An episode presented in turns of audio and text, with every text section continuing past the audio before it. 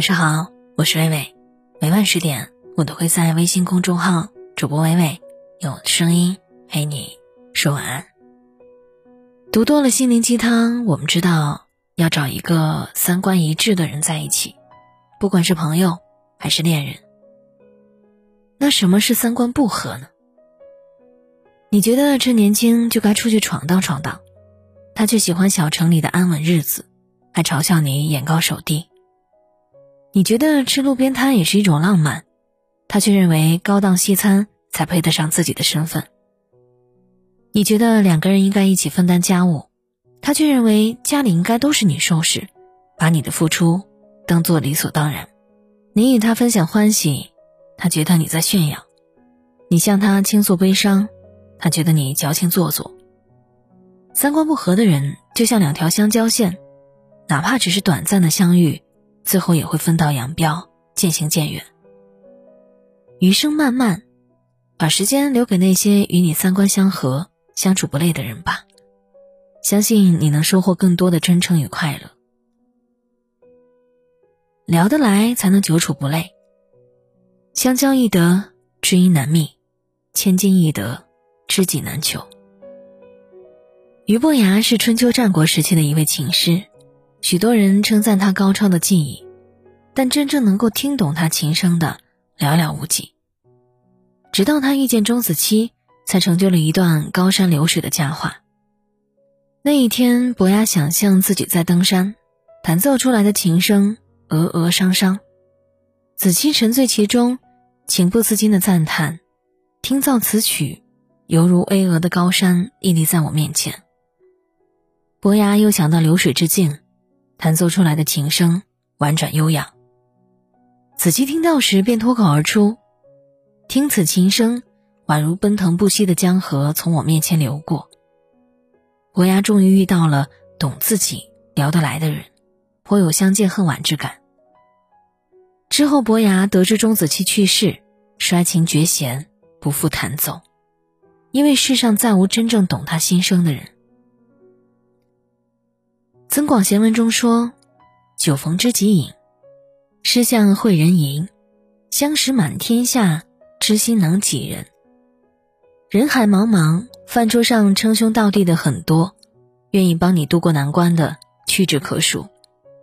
酒杯喝出来的情谊不少，但真正能够走进心里的却没几个。以利相交，利尽则散；以势相交，失败则轻。”以权相交，权失则弃；以情相交，情断则伤。唯以心相交，方能成其久远。愿你能遇到聊得来的人，他能与你谈笑风生、挥斥方遒，也能看懂你的欲言又止、迟疑不决。无论悲欢与否，他都能共赴高山流水之约。懂对方，才能相濡以沫。这辈子所有的遇见都千回百转，能遇见一个知你懂你的人，何其幸运！所以杨绛和钱钟书的爱情格外令人艳羡。一位出身于书香门第，才情满腹；一位成长于教育世家，学富五车。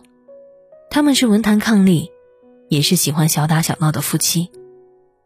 有一次，杨绛给钱钟书写了一封信，上面只写了一个“怂”字。钱钟书回信时也只写了一个“宁”字，杨绛会意。原来杨绛写“怂”是想问钱钟书心里有几人，钱钟书写“宁”，意思是心中只有他一人。这一生遇到爱、遇到感动都不稀罕，稀罕的是遇到了解。记得曾经看到过一部短片，里面有一段情节令人印象深刻。一对老夫妻为庆祝结婚六十三周年，准备走到海边去看日落。奶奶走得很快，爷爷却因为腿脚不便落后了一大截。一开始，爷爷抱怨奶奶走得太快，不等他。奶奶嫌弃爷爷速度像蜗牛，于是爷爷努力加快步伐，想要跟上老伴的速度。看到爷爷吃力的样子，奶奶也转身等他，放慢了脚步。最后，他们俩互相搀扶着，一起走到了海边，挽手欣赏日落。在爱情里，没有步调完全一致的两个人，但若能多一些爱与包容，便能配合着彼此的步伐，携手走到目的地。同样的，婚姻里没有三观完全一致的伴侣，只有三观相合、相互理解的夫妻。爱情最好的模样，无非是在漫长而又平凡的岁月里，磕磕绊绊，而又彼此懂得。余生，在懂你的人群中漫步。周国平曾说：“人生有三次成长，一次是发现自己不再是世界中心的时候，二是发现再怎么努力也无能为力的时候，三是接受自己的平凡，并去享受平凡的时候。”我们不是人民币，不可能让每一个人都满意；我们也不再是年少无知的孩子。终会明白，人与人之间要保持距离。所谓岁月静好，莫过于有人知你冷暖，懂你悲欢。朋友三千，不如知己一人；万人同行，不如一人爱你。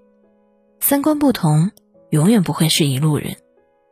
多几分冷淡，少几分热情，在三观相合的人群中漫步，不失为一种洒脱。人生海海。愿你找一个志同道合的人，做一生一世的挚友；愿你寻一个久处不累的人，以深情共白头。感谢作者一本书，我是伟伟，我站在原地等你回来。夜飘着雪，湿着面，想着谁，红着眼，看不见街角公园空荡的秋千。谁回不去，放不下，逃不开也走不远，想不透，风筝在谁手中断了线，兜兜转转，却又来到相遇的季节，不知不觉，后知后觉，然后好几年。我好怀念那张懵懂不经事的脸，骑白马，一片片，不知疲倦追赶着时间。我还怀念年少轻言不悔的岁月。曾说过却还没兑现的誓言。嘿，是否你也一样舍不得那从前？就封它，填满未来的留言。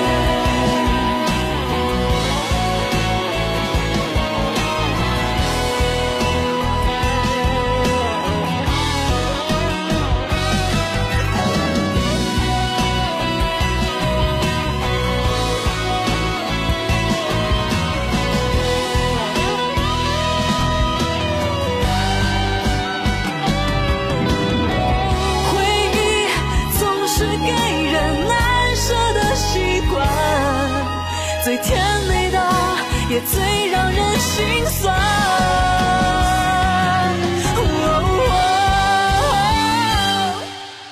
我好怀念那张懵懂不经事的脸时间太善变蓦然回首青春就凋谢我恨我还怀念年少轻言不悔的岁月